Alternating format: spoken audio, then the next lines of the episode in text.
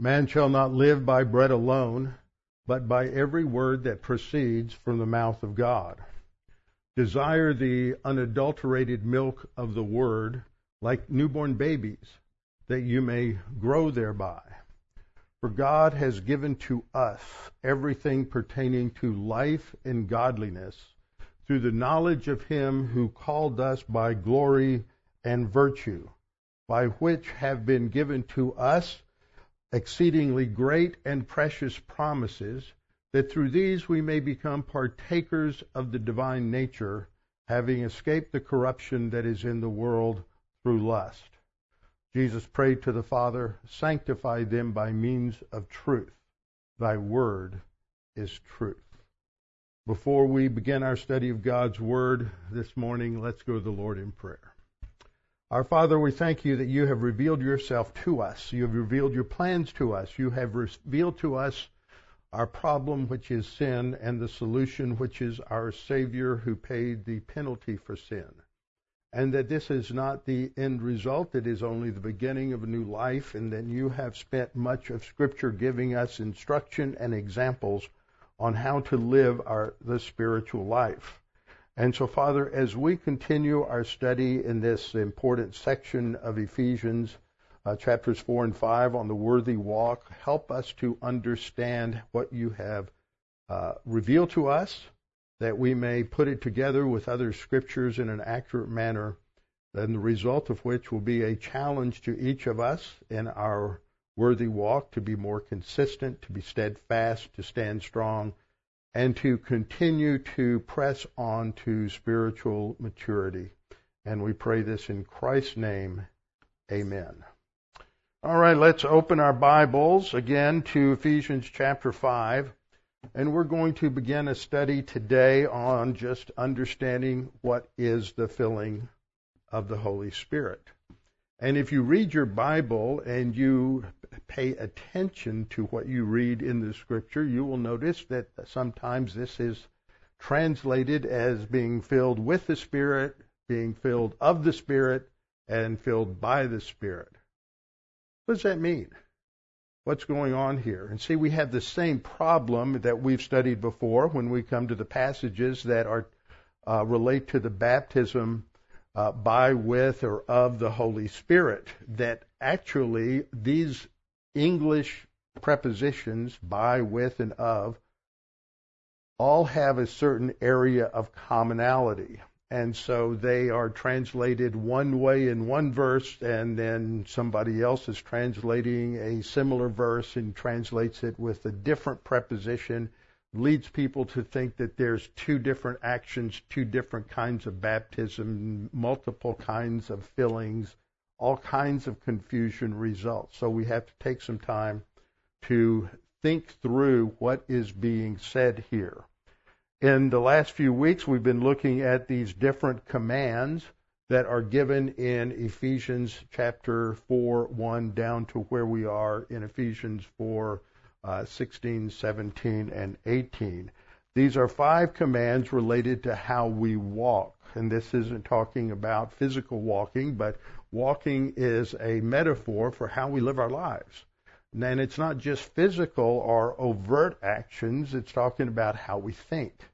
And we have to learn to think biblically. That's one of the most difficult challenges because you have to overhaul. We all have to overhaul just about everything that we've learned, either in terms of specifics or in terms of its context. Because you can have one group of people, as we're going to see, who are very moral and they don't look any different from some Christians who are uh, living the uh, spiritual life according to the New Testament.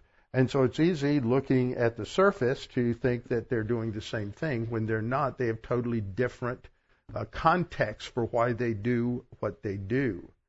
So we have to learn to think about our why we believe what we believe and how that impacts our actions, our thoughts, what we say, what we do.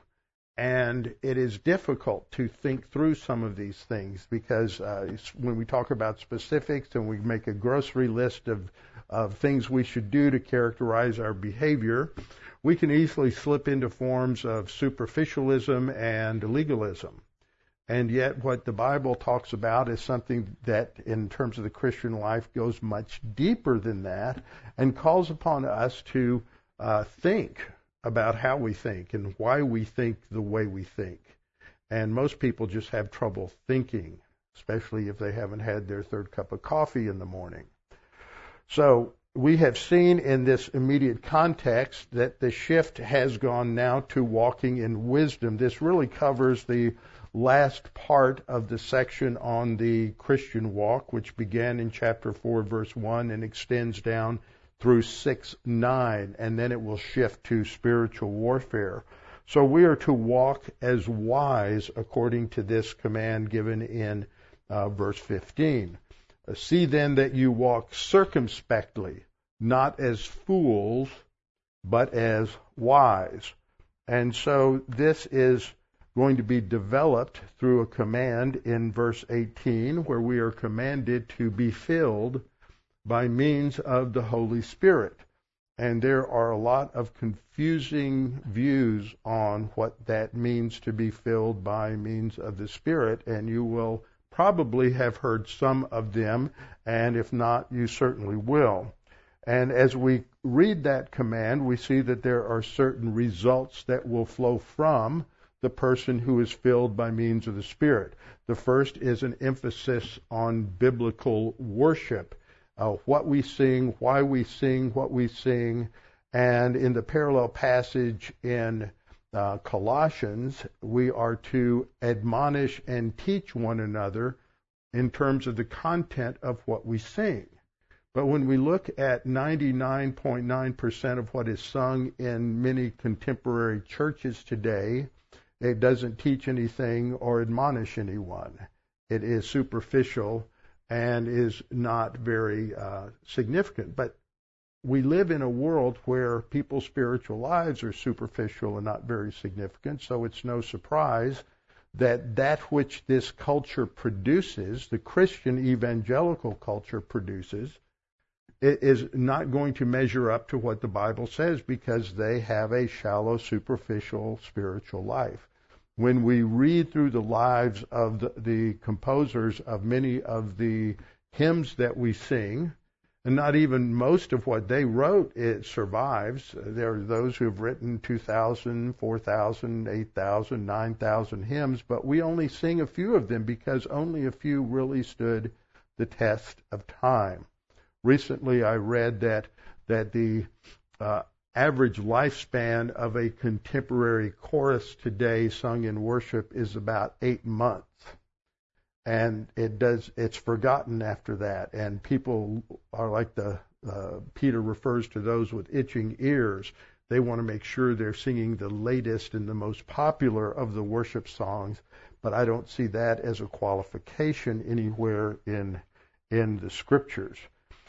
Another result is that there's gratitude we live in a culture that is dominated by un are ingrateful, ingratitude and ungrateful people. And we see this in not only older people to a, some degree, but we see it a lot in the young, that they're just not grateful for what they have. And so part of the things that we should recognize in Scripture is that as we walk, as we live our lives, we are to be characterized by humility. And humility is not saying, oh, look how many things that God has given me, how great I am, what I can do with all these things. Humility is reflected in gratitude, that we recognize we don't deserve anything that we have that God has given us, and it's all grace, and it teaches us to have an accurate view of who we are. So we are to be grateful for for all things, the bad and the good and the ugly.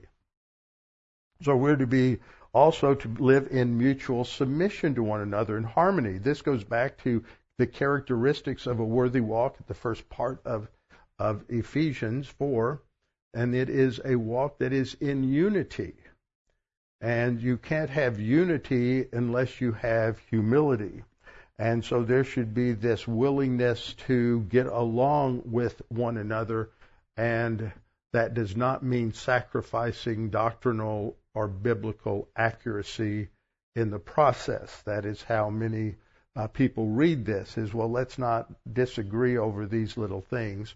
Well, you can disagree without being disagreeable, but sometimes we have to disagree over error in theology or in the use of Scripture. And this is an overall command that is then illustrated through various commands that Paul gives related to the Christian marriage and Christian family. One of the greatest passages in the New Testament on the second divine institution of marriage and the third divine institution of a family. So last week we looked at the opening to this section in verses 15 and 16, and I coupled it with the next two verses because I think they need to be viewed together. That they are that verse 17 and 18 picks up on is a contrast. It starts with the phrase "Do not be unwise." And the concept of wisdom comes from the end of verse 15. See then that you walk circumspectly, not as fools, but as wise. Now I want you to notice again that I've said this many times that you have these contrasts in Ephesians 4 and 5. You either walk in the light or you walk in darkness. You either walk in wisdom or you walk as a fool. Other passages talk about walking by the Spirit or walking according to the sin nature, or abiding in Christ or not abiding in Christ. The Bible sees these as mutually exclusive ways in which a believer might walk. It's not talking about salvation, it's talking about how we think, how we talk, how we live and that not only what we say and how we say it, or what we think and how we think, but it's grounded in an understanding of what God the Holy Spirit is doing in our lives through His Word. So we have the um, uh, negative uh, command that comes up in 517: "Do not be unwise." Uh, but the contrast is to understand, and that is a word that has to do with our mental faculty of comprehension. We have to think about things. We have to think about what the Bible says. We have to think about it to determine, well, first of all, have I correctly understood it? Have I correctly interpreted it? Because if you haven't noticed, there are different ways in which people have interpreted certain things in the Bible. But there are some rules for interpretation. We're going to talk about that a little later this morning. So we're, we see this contrast. Don't be unwise, don't be foolish, but be, but understand. So a characteristic of the person who is foolish is that they are um, uh, they are not walking with understanding. And by understanding, contextually, that means understanding, understanding the word. So the opening part talked about uh, walk, walk not as fools, but as wise by redeeming the time. So that we look forward to this as um, a means of walking wise. So we looked at some of the uh, Greek here that's that's important that we are to pay attention. Uh, then that we walk carefully, and down below this bottom panel here is the adverb that's used there, and in a lot of translations, I pointed out that it is uh, applied to the initial command, which is to watch out, to look, to beware, something of that nature. And then it's said to watch carefully. It's not talking about watching carefully, it's talking about walking carefully.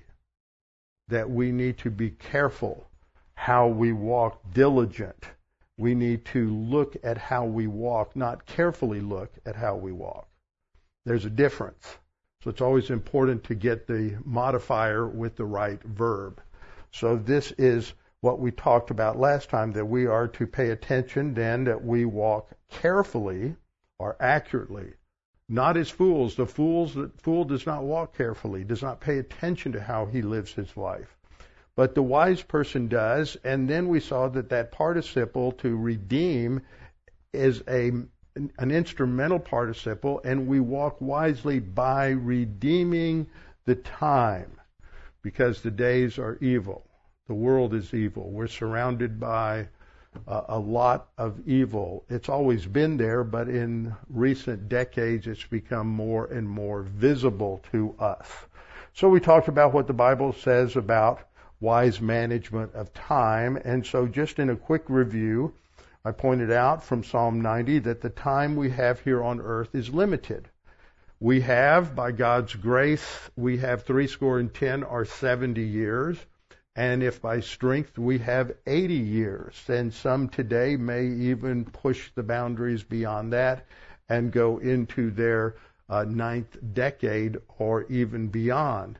And so we need to pay attention to what God has given us. This, just as we have to pay attention to the financial resources that God has given us, the physical resources that God has given us, the health that God has given us, and to use it uh, responsibly, we need to recognize that God has given us a certain amount of time, and we should use that for His glory in a responsible way.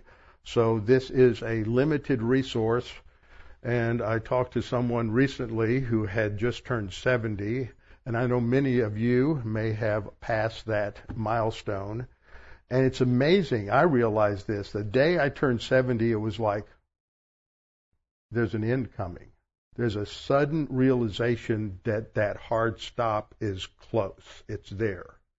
And, and you, the day before you don't realize that. It's amazing how you just hit that number and boom, you realize I've got a limit, really limited amount of time coming. So we must be, second point was we must evaluate our priorities. Scripture in Matthew 6.33, Luke 2.52 give us an idea of where we should define our priorities in terms of our spiritual priorities in relation to the Lord, our physical priorities in terms of taking care of our health and our nourishment, exercise, things of that nature, including sleep, uh, favor with God, spiritual life, and favor with man, our marriage, our family, our friends, and our relation with other believers. So I ended by saying that we need to mark out our days and times. In relation to these, we should have goals goals related to God, goals related to family, goals related to work, goals related to personal, uh, taking care of ourselves uh, in a personal way. And so, in relation to God, we need to read the scriptures, memorize the scripture, internalize the scripture, uh, study, listen to the teaching of God's word. In terms of family, we need to have uh, time for our spouses, time for our kids, time for uh, developing many things related to family, all of these things. And so, in each terms of each of these priorities, God first, family second, work third, personal fourth, we don't always measure out our time uh, proportional to that. Uh, we spend most of our time working. But that is, and we need that because we need to be able to buy food and pay the bills and a place to live and all of those things. But in each of these areas, we need to have a plan. How do we approach God? How do we approach our time with family? How do we approach our work? How do we approach that personal time? What are our goals and objectives in each uh, each category of priority? And so that demands some thought. And uh, some people obsess on that. I think that's uh, just as wrong to go to that extreme as those who ignore it. And we need to have balance because we always have to have a measure of flexibility the way life goes. So that brings us down to verse 17.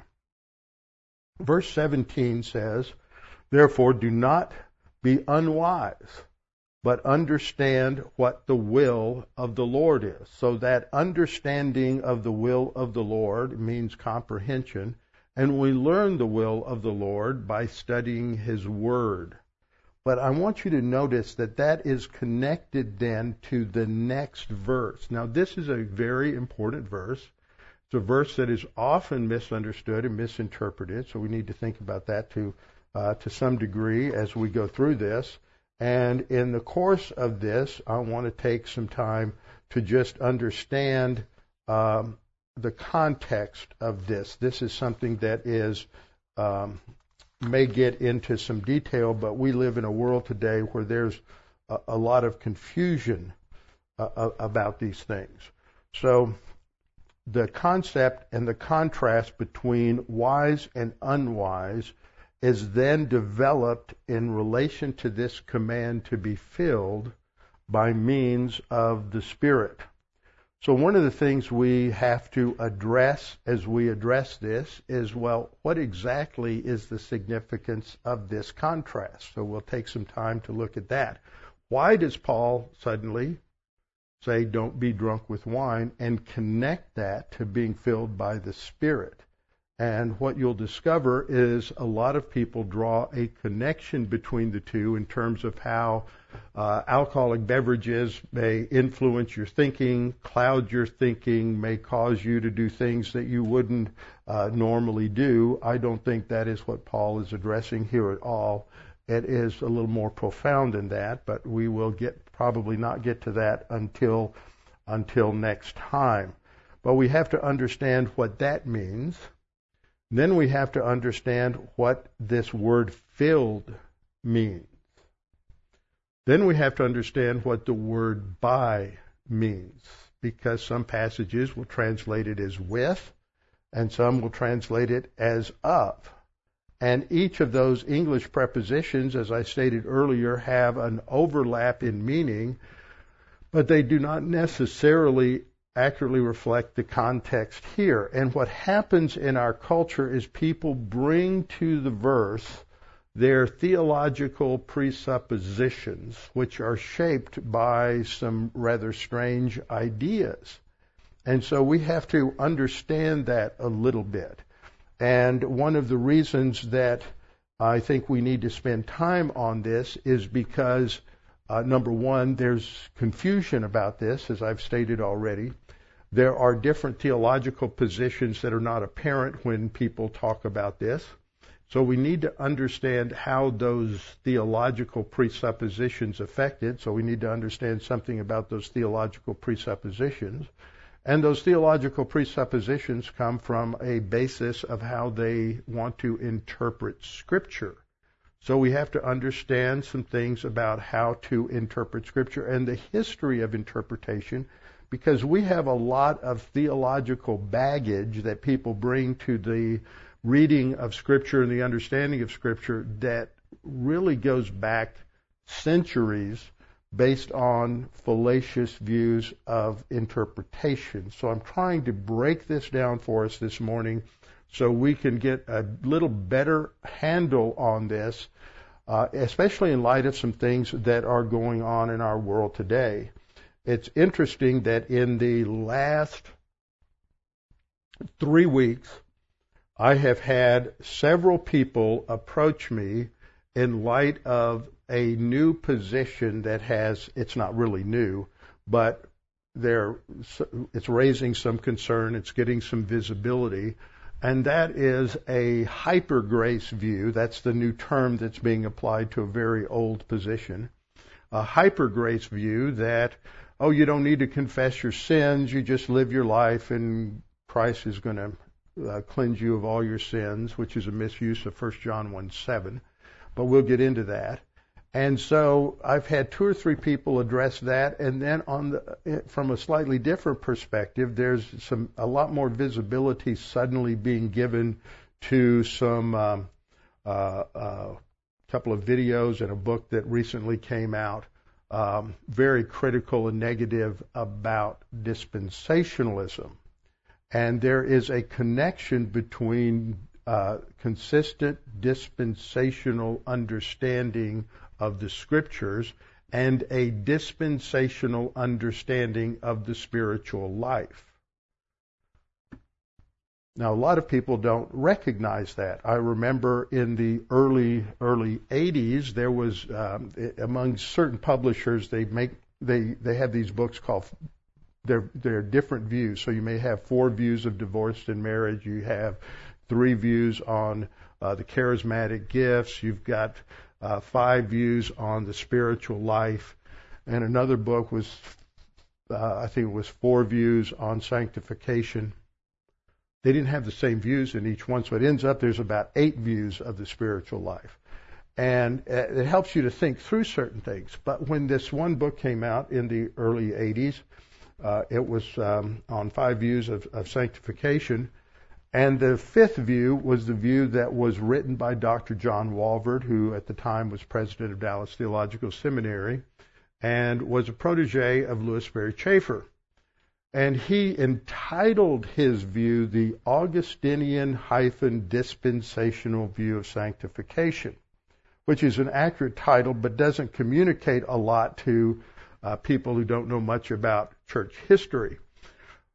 But what's important, what my point in this is that I heard students say, I didn't know there was a dispensational view of the spiritual life.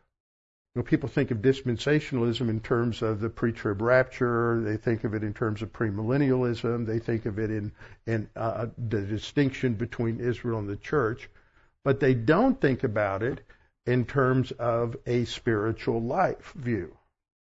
But yet, dispensational to be consistent with your dispensational presuppositions, there is a distinctive view of the spiritual life. I can give you a simple illustration. This is, uh, as soon as I say this, you're going to go, oh yeah, of course that's true. Romans chapter 6. Romans chapter 6 starts off uh, by, it starts off a section in Romans that's going to talk about the, the spiritual life. Romans 6, 7, and 8 focus on sanctification. The first thing that Paul does is he grounds the rest of what he says in chapters, most of 6, 7, and 8 on the baptism by the Holy Spirit in Romans 6, 4 through 6. You didn't have the baptism by the Holy Spirit in the Old Testament in Israel. You didn't have the baptism by the Holy Spirit before the call of Abraham. Uh, you're not going to have the baptism by the Holy Spirit during the tribulation period. And you're not going to have it in the millennial kingdom. This is distinctive to the church age. And what I just did was say that there are different periods of time in history that God works in different ways with his people. And that is inherent to dispensationalism. And so what I've just articulated is the very fact that we believe that the spiritual life of the present church age is grounded in a unique event that is the sign of the, what makes the church the church, is this identification with Christ in his death, burial, and resurrection, shows that it's a dispensational view of the spiritual life. But you have a lot of dispensationalists who've fallen in love with Reformed theology, and they have a Reformed view of the spiritual life, and and that's what they teach from, but they don't ever give you the kind of information I'm going to give you this morning. And so people get confused. I know that because when I started as a student at Dallas Seminary, that I was under the false assumption that everybody was teaching from the same page. Everybody was dispensational. Everybody was in agreement with Lewis Sperry Chafer. And by this time, they weren't. Now they're not as far off, they weren't as far off the beam as they are today. But back in those days, uh, a lot of us came out of a good, solid dispensational background, and we were we trusted our professors, only to realize it took me a couple of years to realize this that, that the professor I had was teaching a reformed view of the spiritual life, and that's why he didn't, uh, even though we had to read He That Is Spiritual for class, uh, he did not agree with, uh, fully with uh, Dr. Chafer in his view of the spiritual life. And so that, that confuses people, and I'm a testimony to that.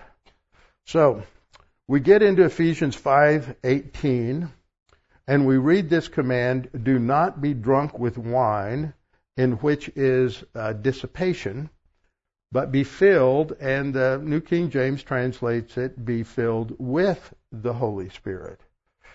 So this causes us to have to think about what do these words mean.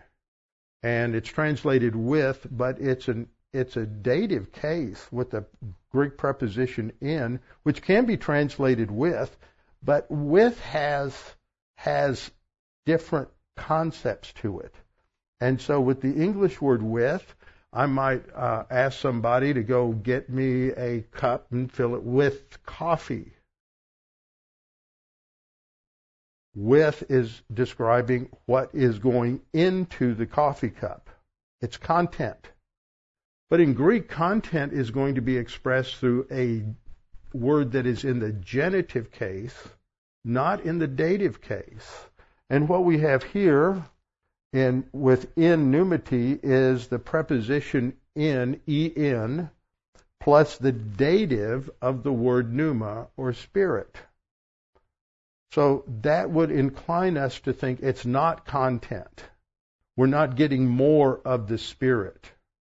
We are indwelt with the Spirit the instant we trust in Christ, and we never get more or less of the Spirit but we are to be filled, and if this is instrumental, which is what most grammarians indicate, then it means that we are filled by means of the Spirit. It's not telling us what He's filling us with. So that's an important thing to look at.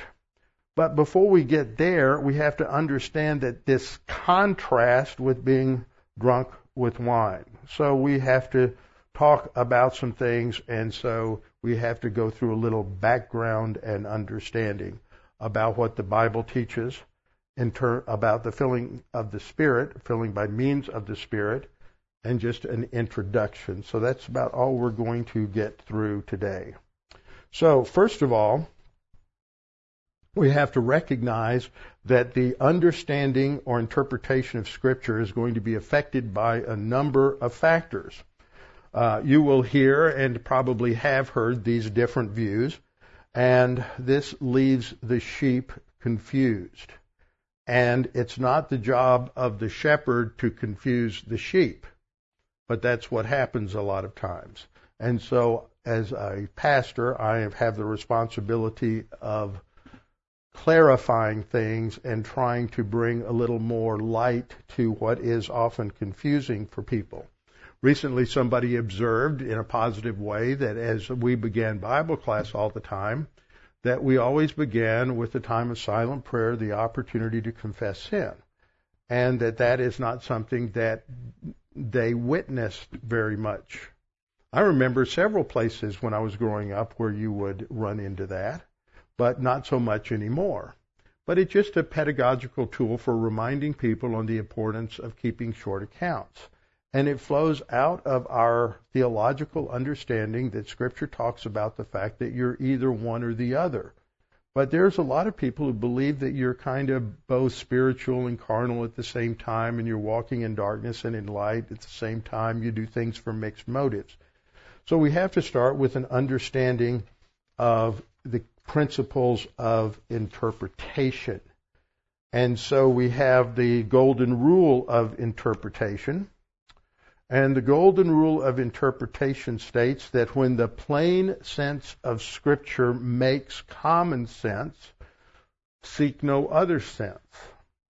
Therefore, take every word at its primary, ordinary, usual, literal meaning. How do you like that for a, a piling up adjectives? At its primary, ordinary, usual, literal meaning, unless the facts of the immediate context indicate clearly otherwise. So when we go back and we look at these commands to walk worthy, we can tell from the context that it's not talking about how we physically perambulate. It's talking about how we are live our lives, how we think, act, talk. And so we understand that it's not talking about it in a literal sense, but like a lot of phrases, it has an idiomatic sense and it has uh, these these different views. So we have to understand interpretation of Scripture. And we have to be careful as we think through this. So I just want to talk about a few different historical realities. Uh, one issue for us at West Houston Bible Church is that we stand in a certain tradition of understanding the Christian life um, and the church age. We stand in a tradition of dispensationalism.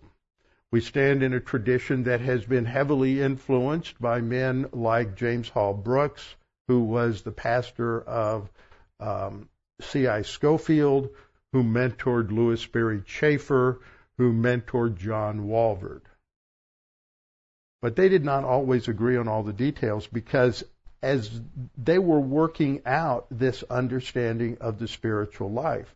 And we see this in other centuries as shifts take place that it takes a century or two as the details are sort of hammered out. But even though there's some of these minor disagreements, they're within the same uh, the same general g- general framework. So we need to kind of walk our way back a little bit in some of these things. So let's go back to about 200 AD. Okay, Jesus is crucified in 33 the last apostle, the apostle John, dies somewhere in the 90s of the first century, and then after that you go into what's called the time period or the age of the apostolic fathers. Now, what's interesting is when you read the apostolic fathers, you see a lot of confusion. When I teach church history, the key word is ambiguity they don't really develop any kind of uh, analytical thought. They just basically repeat phrases of Scripture and try to put things together. But by the but you can see that they they have a primary leaning towards a literal interpretation, even though there's some elements of allegorical interpretation that are starting to leak in. But by the time you get to um, about 200, you have the development of something called allegorical interpretation. Dr. Pentecost, taught at Dallas Seminary for many years and well into his 90s, said that the allegorical method was not born out of the study of Scripture, but rather out of a desire to, uh, to unite Greek philosophy and the Word of God. It did not come out of a desire to present the truths of the Word, but to pervert them. It was not the child of orthodoxy, but of heterodoxy. Allegorical interpretation, as it was developed in, first in the early church, really systematized by a church father by the name of Origen. And Origen was heavily influenced by the world system. Remember, as believers, we're not supposed to be influenced by the philosophy of our times. The philosophy of our times is postmodernism and relativism, and a lot of churches are influenced by that. It's always bad. And so you go back to 200, and the dominant worldview was Neoplatonism, and Origen exemplifies that. He thinks of reality on an analogy to the human body of physical body, soul, and spirit. So the literal interpretation has to do with exactly what the words say. That's your physical body. But in Platonism, the physical body was at, at best not not important. At worst, anything material was evil. And so you would have another higher meaning, the soul meaning, which might have some applicational sense that was vaguely connected to what the literal meaning of the verse was. But then when you got to the higher level, the spiritual meaning, that had nothing to do with the literal text at all. So it basically denies the significance of the literal words and the literal meaning of the text, even in history, historical passages. So it's really talking about something else. So we can ignore that. So it had horrible consequences for Bible study and theology for the next 1300 years. It becomes institutionalized by Augustine by a century later as the dominant if not the only view within Roman Catholic theology. So the consequence is nobody is thinking in terms of the literal meaning of Scripture for 1300 years, especially when it comes to things like Israel or the church. Now, Joseph Trigg, who wrote a biography on Origen, states the fundamental criticism of Origen beginning during his own lifetime was that he used allegorical interpretation to provide notice specious. That means empty or vacuous or uh, meaning of uh, Hughes' allegorical interpretation provided specious justification for reinterpreting Christian doctrine in terms of Platonic philosophy. His influence was monumental, still is, in many areas of, of Christianity. Ronald Diprose, in his book on Israel, said an attitude of contempt toward Israel had become the rule by Origen's time. The new element in his own view of Israel is his perception of them as, quote, manifesting no elevation of thought, unquote. It follows that the interpreter must always posit a deeper or higher meaning for prophecies related to Judea, Jerusalem, Israel, Judah, and Jacob, which he affirms are not being understood by us in a carnal, physical sense. Now, what does all that mean? I'm just demonstrating what happens in history is you get away from the literal meaning of the word. We believe in a historical, grammatical, exegetical understanding or interpretation of the Bible. Literal means that we take the words, as we go back to the golden rule, we take the words in their normal meaning and their normal usage. Grammatical means that we pay attention to the structure of the sentences, how the words fit together. That's grammar and syntax. And that's very, very important. And we're going to understand this, uh, have to understand it exegetically, not just in terms of of the individual words, which was a real problem for a while, but also how they're put together. A simple example is that you can look at a phrase and you can do a word study on what kingdom means, you can do a word study on what God means, but when you put this together as the phrase the kingdom of God or the kingdom of heaven, it, it's more, it has a meaning of its own. Phrases have their own meaning. But until we really got into the period of computer analysis, it was extremely difficult to do analysis on biblical phrases. You have a concordance that just lists words. To try to find all the phrases where you have a, all the places where you have the phrase "kingdom of God" uh, might be easy because you just have to look up "kingdom." But if you wanted to find all the places in the Bible where love faith and uh, hope were used within 10 words of each other, it would take you a number of hours of detailed study in a concordance. With a, with a computer, you get the answer in about a half a second. And you realize that there are certain connections of phrases that, that, are, uh, that are very, very uh, important. So what happened under allegorical interpretation was, for example, uh, the literal things, such as Israel crossing the Jordan to go into the promised land, is allegorized so that the Jordan River has nothing to do with the Jordan River. It's crossing in from this life into heaven. And the promised land is heaven. It's not the literal land, the literal real estate that God gave, gave to Israel. So the result of that as we saw in the last quote, is that Israel no longer means the literal physical descendants of Abraham, Isaac, and Jacob, but is just a term for God's people in general. And the word church no longer refers to those who are baptized by the Holy Spirit into Christ, who make up the body of Christ in the church age from 33 AD until the rapture that's dis, that is a distinctive body of believers that are distinct uh, from Israel.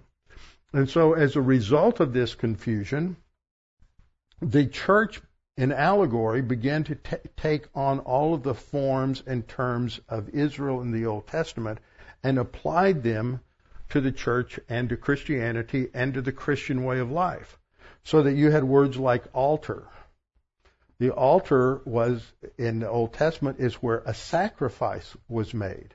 And so now in the Roman Catholic Church, what developed over time was that the front of the church was the, became the altar, and then they would uh, uh, literally think of Christ's blood and body and not the symbols that were there, and so that uh, communion wasn't a memorial, it w- became the Mass. And so Christ is sacrificed on the altar by whom? By a priest.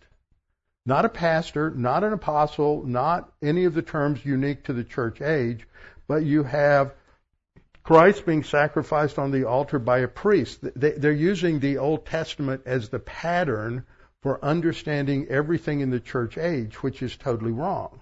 Christ was the, was the end of the law. And so spirituality, our spiritual walk is redefined as obeying commandments like the Mosaic law. And so they're bringing the Mosaic law, or a lot of aspects of it, into the church age and spirituality so that spirituality becomes defined in terms of, of legalism. And this makes a, a huge difference in how people would approach the uh, uh, approach spirituality. And this is what was seen for 1300 years. Nobody has a clear understanding of justification by faith. Nobody has a clear understanding of the life of the believer after justification, and they have a real problem with ongoing sin.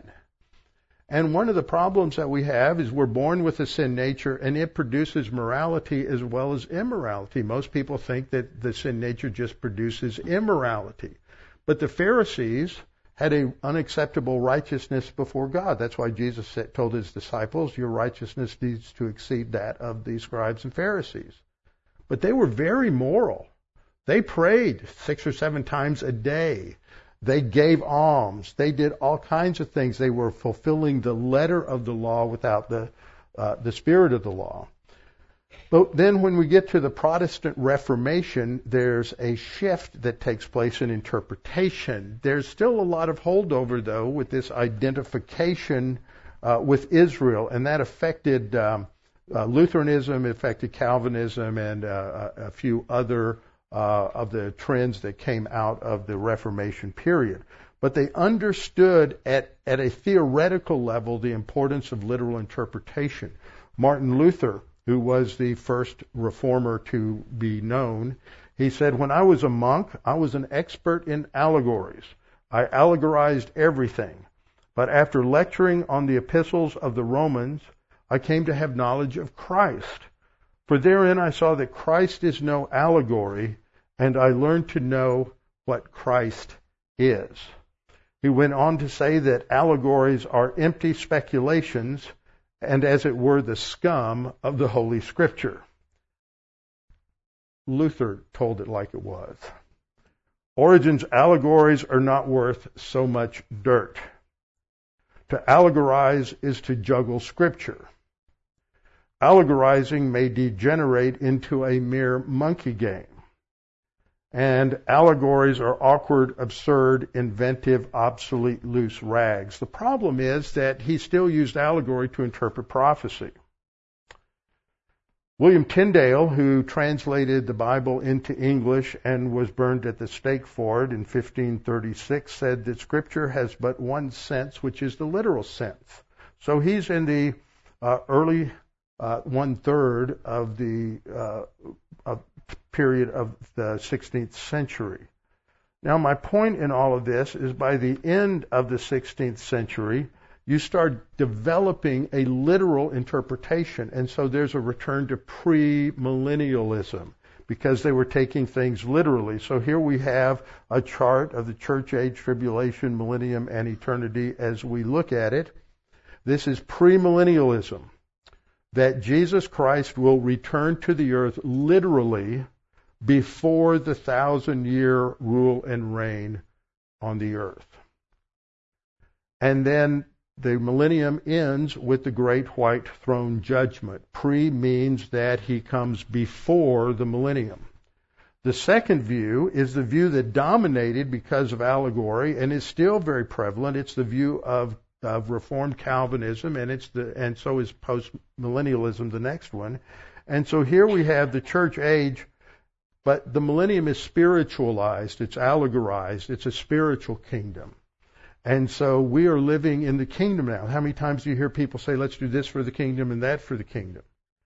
But we do it for the church, the body of Christ, if we understand Scripture correctly. We don't do it for the kingdom. We're not there yet.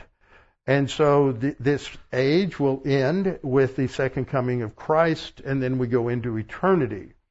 The first uh, resurrection is spiritual at the time of our conversion. You didn't know that when you trusted Christ, you were resurrected to new life. Then you have postmillennialism. See, amillennialism and postmillennialism basically are the same, except postmillennialism says that there's continued progress until we bring in the church through the Holy Spirit, and then Christ will return after the kingdom has come in. Other than that, it is um, other, other than that, it is the same as as amillennialism. So once you return to an understanding of literal interpretation, then you start seeing these distinctions that Israel is distinct from the church. You believe in a literal interpretation, and these are two of the three key factors in understanding dispensational theology. You have a consistent literal historical interpretation, and you believe in a distinction between Israel and the church. And a man by the name of uh, Dr. William Watson wrote a book uh, he was a great historian. He was the kind of nerdy person who would take his summer vacations and go to England and spend all of his time in dusty old libraries at uh, obscure universities reading through 17th century Puritan sermons. And so his result of his study was a book called Dispensationalism Before Darby. Now this relates to a second thing that's come up is that there are these um, a book that's been written called The Decline and Fall of Dispensationalism. And uh, there's a YouTube video, and there are these attacks, but the attacks always are the same. It's that Darby invented dispensationalism. Darby invented dispensationalism. And they ignore all of the scholarship of the Pre-Trib Rapture Study Center for the last 34 years because it doesn't fit their model. And so they continue to trot out the same old arguments that have been demonstrated to be wrong. Bill Watson's book show, was is entitled Dispensationalism Before Darby and shows how all of the main ideas were there. Bef- he unfortunately he died. It was in God's timetable, but he had not yet finished his book on dispensationalism before the Reformation. And but there, the some of that information is still up on the pre-trib website. In the early 1830s, an Anglican, an Anglican clergyman by the name of John Nelson Darby had a, a uh, terrible accident, broke his leg, was laid up for several months, and couldn't do anything but read his Bible. And according to him, he came to understand, you know, this distinction between Israel and the church. He came to understand the significance of the church, and he began to take these ideas that were out there and had been out there for centuries and to systematize them. He didn't invent it, he just organized it. But what you will hear from people is that he invented it. They go to Darby, and they hate Darby, and they attack Darby all the time. So we have to be uh, uh, aware of, of, this. And so dispensational, his his uh, views began to be taught here in America. Some say that possibly they sprang up here at the same time, independent of Darby, and that impacted the thinking of Scofield and the impacted the thinking of Lewis Sperry Chafer. Chafer in 1918 wrote a book called He That Is Spiritual. Now, I don't remember seeing this quote before. I looked in my copies of the book and I don't even have it highlighted. I don't remember ever citing this quote before. But I may have.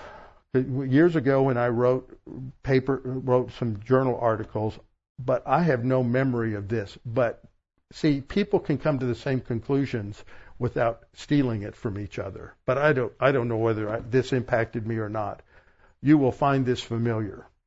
Chafer wrote, by various terms, the Bible teaches that there are two classes of Christians those who abide in Christ and those who abide not, those who are walking in the light and those who walk in darkness, those who walk by the Spirit and those who walk as men those who walk in newness of life and those who walk after the flesh, those who have the Spirit in and upon them, and those who have the Spirit in them but not upon them, those who are spiritual and those who are carnal, those who are filled with the Spirit and those who are not.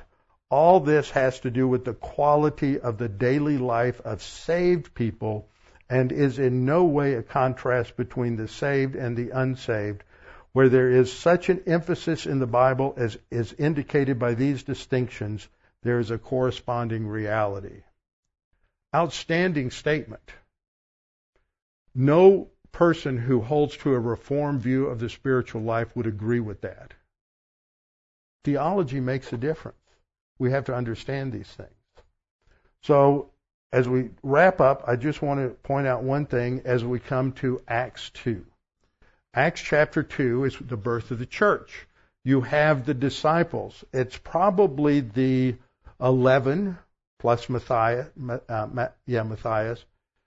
And they gather together at the Temple Mount on the southern steps of the temple, and this occurs. Some people think it's 120, but, but if you read the text, 120 were there 30 days earlier, or 10 days earlier when Christ ascended. And so now you have um, you have just the 12, just the 12. So suddenly there came from came a sound from heaven as of a rushing mighty wind, and it filled the whole house where they were sitting. Then there appeared to them divided tongues as of fire, and one sat upon each of them. So they're seeing this this uh, apparition over each one of them. And then it says, and they were all filled with the Holy Spirit, and began to speak with other tongues as the Spirit gave them utterance. Now, the key word I want to look at is the word with. They were all filled with the Spirit. That indicates content, which is very likely. Now, here's another quote from John Walvoord. John Walvoord says, The scriptures bear a decisive testimony that the filling of the Spirit, notice, he didn't say with the Spirit. I'm just pointing out the problem with this preposition. That the filling of the Spirit is a repeated experience. You've probably heard that many times. It is. But the examples they give are not of an Ephesians 5:18 filling. The early church was filled with the Spirit on the day of Pentecost, Acts 2:4 and Acts 4:8. Peter is mentioned as again being filled with the Holy Spirit, and the entire company gathered at Jerusalem to hear Peter's report of his encounter with the Sanhedrin are again filled with the Spirit in Acts 4:31. Stephen, originally chosen a deacon because he was filled with the Spirit, is revealed to have been full of the Holy Spirit immediately before his martyrdom, Acts 7:55. Both Paul and Barnabas are found filled with the Holy Spirit at widely differing periods of their lives and gives references. The evidence for the experimental, that means your experience of the filling of the Holy Spirit, is fully sustained in every instance. Now, what's the problem with this? The problem with this is that the Greek verb here is pimplemi. And the Holy Spirit is in the genitive case. So people often say this is the same as, Acts, as Ephesians 5:18, but in Ephesians 5:18 the word the verb for filling is plerao. And the spirit is in the dative case. These are not talking about the same thing. See, there's the difference. Plerao and pimplemi have a different sense and a different usage. People will look at the fact that they both go back to the same root word historically, but that's the etymological fallacy. Word meaning is determined by usage. You hear me say that all the time. And pimplemi is used differently than plerao. And so we're going to have to look at this so you don't end up confused. Dr. Walvoord, bless his heart, was confused. They did, and he knew Greek. Now, he got that from Chafer, but Chafer didn't know Greek. He has an excuse. But Walvoord didn't have an excuse. They just assumed these words were synonymous, but they're not used in synonymous concepts. So we have to look at the significance of those words. And uh, actually, my conclusion is that they re- they represent two different ministries of God the Holy Spirit. Pimplemi is always used before somebody says something or writes something. It has to do with something related to the inspiration by the Holy Spirit. Plerao is also a repeated experience, but it relates to spiritual growth and spiritual maturity. They're not the same thing. Acts 20, 29 to 31. Paul goes to Ephesus and has a meeting with the elders. He says, For I know this, that after my departure, savage wolves will come in among you, not sparing the flock. Also from among yourselves, men will rise up, speaking perverse things to draw away the disciples after themselves. Therefore, this is the direction to pastors. Watch and remember, uh, watch these things, because there will be these men who come up, wolves in sheep's clothing. Says, Watch and remember that for three years I did not cease to warn everyone night and day with tears. That's what the pastor does, is to prepare people. So part of the qualification for an elder in Titus 1:9, elder or pastor, holding fast the faithful word as he has been taught, that he may be able by sound doctrine both to exhort and convict those who contradict. This is a big, huge area of confusion. And you may not have been exposed to it. You may be sitting here and always sat in congregations that had it right. But you'll be asked questions. And I'm asked questions. And i've like I said, I've had three or four people in just the last couple of weeks who have called me up and said, "You've got to write a response. I think you're the only one who can." I'm not. They've all, and I told everyone, I said, "Look, if you just go to the pre-trib website, there are dozens of papers that con- that that give you the truth on every one of these false affirmations that are being made or false accusations that are being made against dispensationalism." But they're totally ignored. That's a great debate technique. D- ignore the evidence that doesn't agree with you and that's what they do. But the data's out there. But it needs to be taught to people in the pew because they're the ones who get hit with questions. I get hit with questions from people in the congregation who text me and say, "Okay, I'm talking to my neighbor. What what do I say about this and what do I say about that?" That's the job of the pastor is to train and equip the sheep to don't be quite as stupid as sheep are inclined to be. That includes pastors as well, with our heads bowed and our eyes closed. Father, we thank you for this opportunity to look at this thing, to really come to grips with what these things mean about the Holy Spirit in our spiritual life, to walk by the Spirit, to be filled by means of the Spirit. How, how, how does that happen? What, what takes place here? What are the characteristics? And Father, there's such a level of confusion in the church at large that we need to take some time to to clarify and to show just exactly why what we say is a better understanding of your text. And so, Father, we pray for clarity. We pray that, too, that if there's anyone here that's never trusted Christ as Savior, this has nothing to do with how to get to heaven or how to be righteous. What this has to do with is how a person who's been declared righteous or justified, how they live, how they think. We're talking about how someone who has trusted in Christ as Savior is to live and how they are to conduct their life. And so, Father, we pray for anyone who's listening who may have never trusted Christ as Savior, may have always sort of heard the gospel, but they never really thought, well, yes, I believe that. And that's the issue in salvation. Do you trust in Jesus Christ as the Son of God who died on the cross for your sins? And if you believe that at that instant, God makes you a new creature in Christ, and you are guaranteed an eternity in heaven. And so, Father, we pray that you would make this gospel so clear to people who need it. And for the rest of us, just be reminded that we live our life based on grace because the life that we have was given by grace. And we pray this in Christ's name. Amen.